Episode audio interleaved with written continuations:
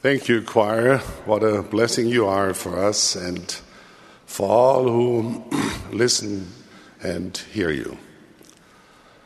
Over the years, I have had the sacred opportunity to meet with many people whose sorrows seem to reach the very depths of their soul.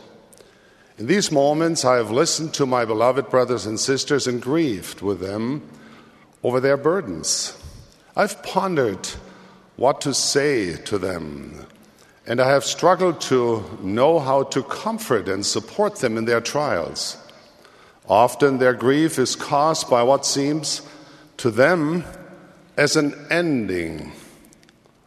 Some are facing the end of a cherished relationship, such as the death of a loved one or estrangement from a family member.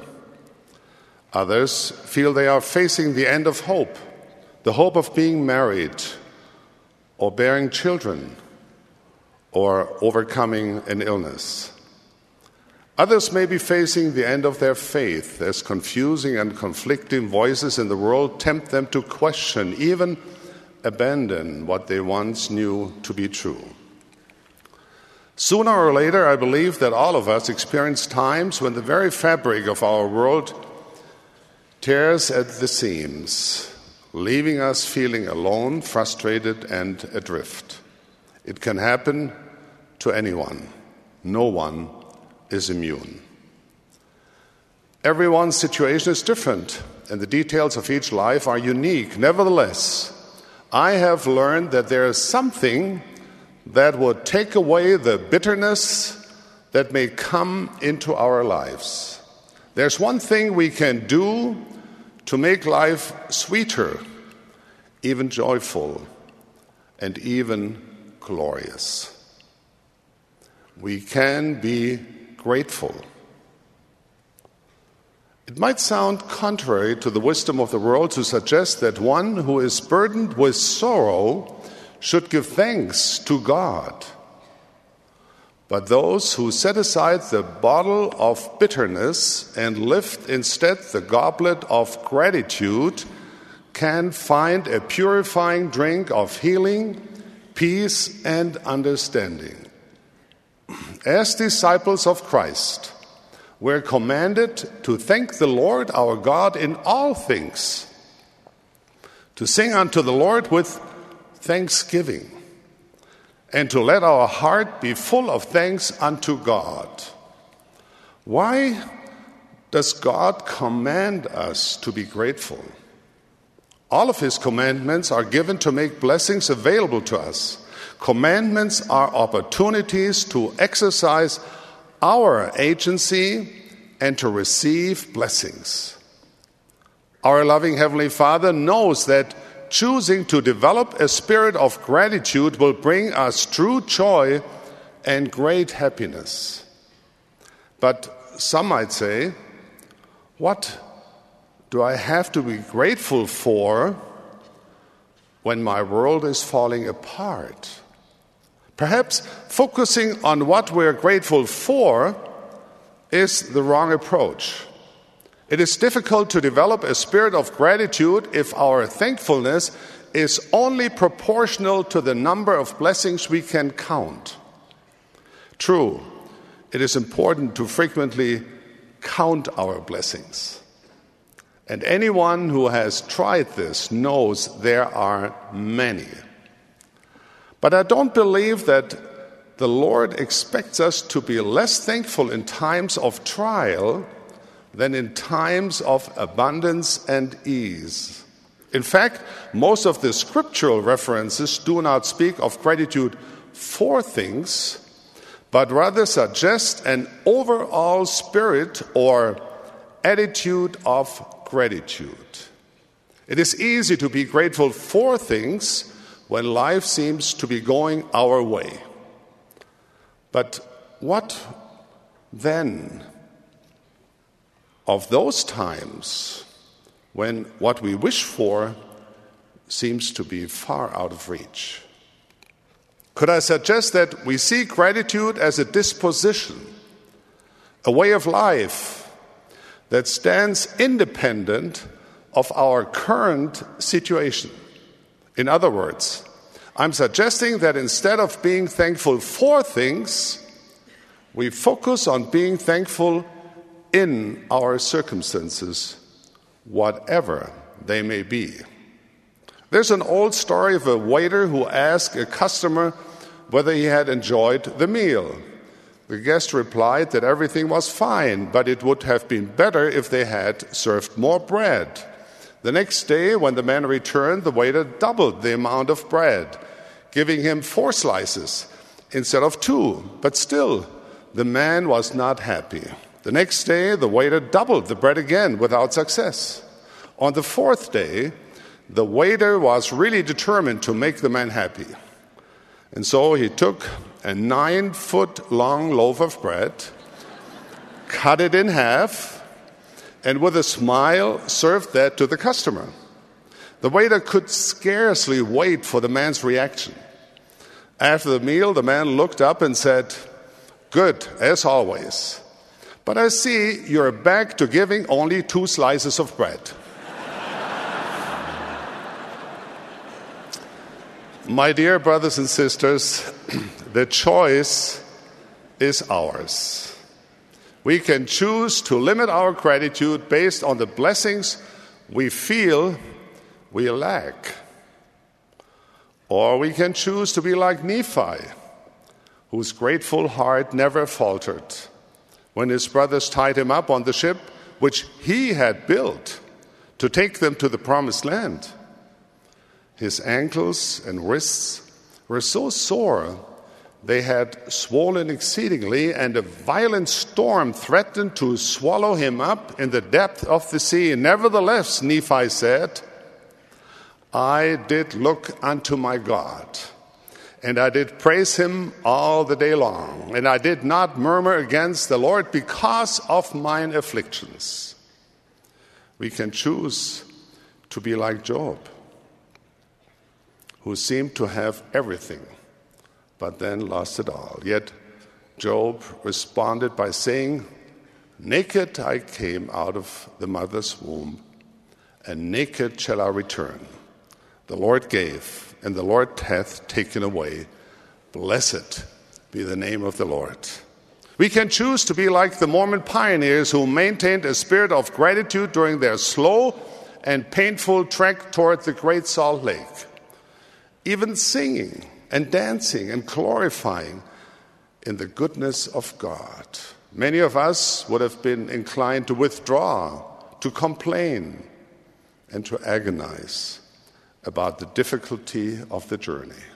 We can choose to be like the prophet Joseph Smith, who, while a prisoner in miserable conditions in Liberty Jail, penned these inspired words Dearly beloved brethren, let us cheerfully do all things that lie in our power, and then may we stand still with the utmost assurance to see the salvation of God and for his arm to be revealed.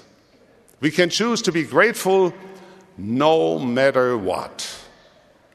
This type of gratitude transcends whatever happening around us. It surpasses disappointment, discouragement, and despair. It blooms just as beautifully in the icy landscape of winter as it does in the pleasant warmth of summer when we're grateful to God in our circumstances, we can experience gentle peace in the midst of tribulation. In grief, we can still lift up our hearts in praise. In pain, we can glory in Christ's atonement. In the cold of bitter sorrow, we can experience the closeness and warmth of heaven's embrace. We sometimes think that being grateful is what we do after our problems are solved. But how terribly short sighted that is. How much of life do we miss by waiting to see the rainbow before thanking God that there is rain? Being grateful in times of distress does not mean that we are pleased with our circumstances. It does mean that through the eyes of faith, we look beyond our present day challenges. This is not a gratitude of the lips, but of the soul. It is a gratitude that heals the heart and expands the mind. Being grateful in our circumstances is an act of faith in God. It requires that we trust God and hope for things we may not see, but which are true.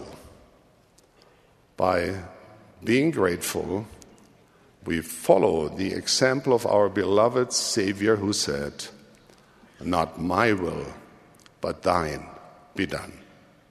True, gratitude is an expression of hope and testimony. It comes from acknowledging that we do not always understand the trials of life, but trusting that one day we will. In any circumstance, our sense of gratitude is nourished by the many and sacred truth we do know that our Father has given His children the great plan of happiness, that through the atonement of His Son, Jesus Christ, we can live forever with our loved ones, that in the end we will have glorious, perfect, and immortal bodies unburdened by sickness or disability. And that our tears of sadness and loss will be replaced with an abundance of happiness and joy, good measure, pressed down and shaken together and running over. It must have been this kind of testimony that transformed the Savior's apostles from fearful, doubting men into fearless, joyful emissaries of the Master. In the hours following his crucifixion, they were consumed with despair and grief, unable to understand what has just happened.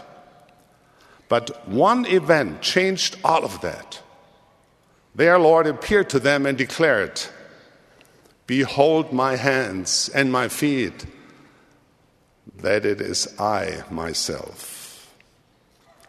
When the apostles recognized the risen Christ, when they experienced the glorious resurrection of their beloved Savior, they became different men. Nothing could keep them from fulfilling their mission. They accepted with courage and determination the torture, humiliation, and even death that would come to them because of their testimony. They were not deterred from praising and serving their Lord. They changed the lives of people everywhere. They changed the world. You do not need to see the Savior as the apostles did to experience the same transformation.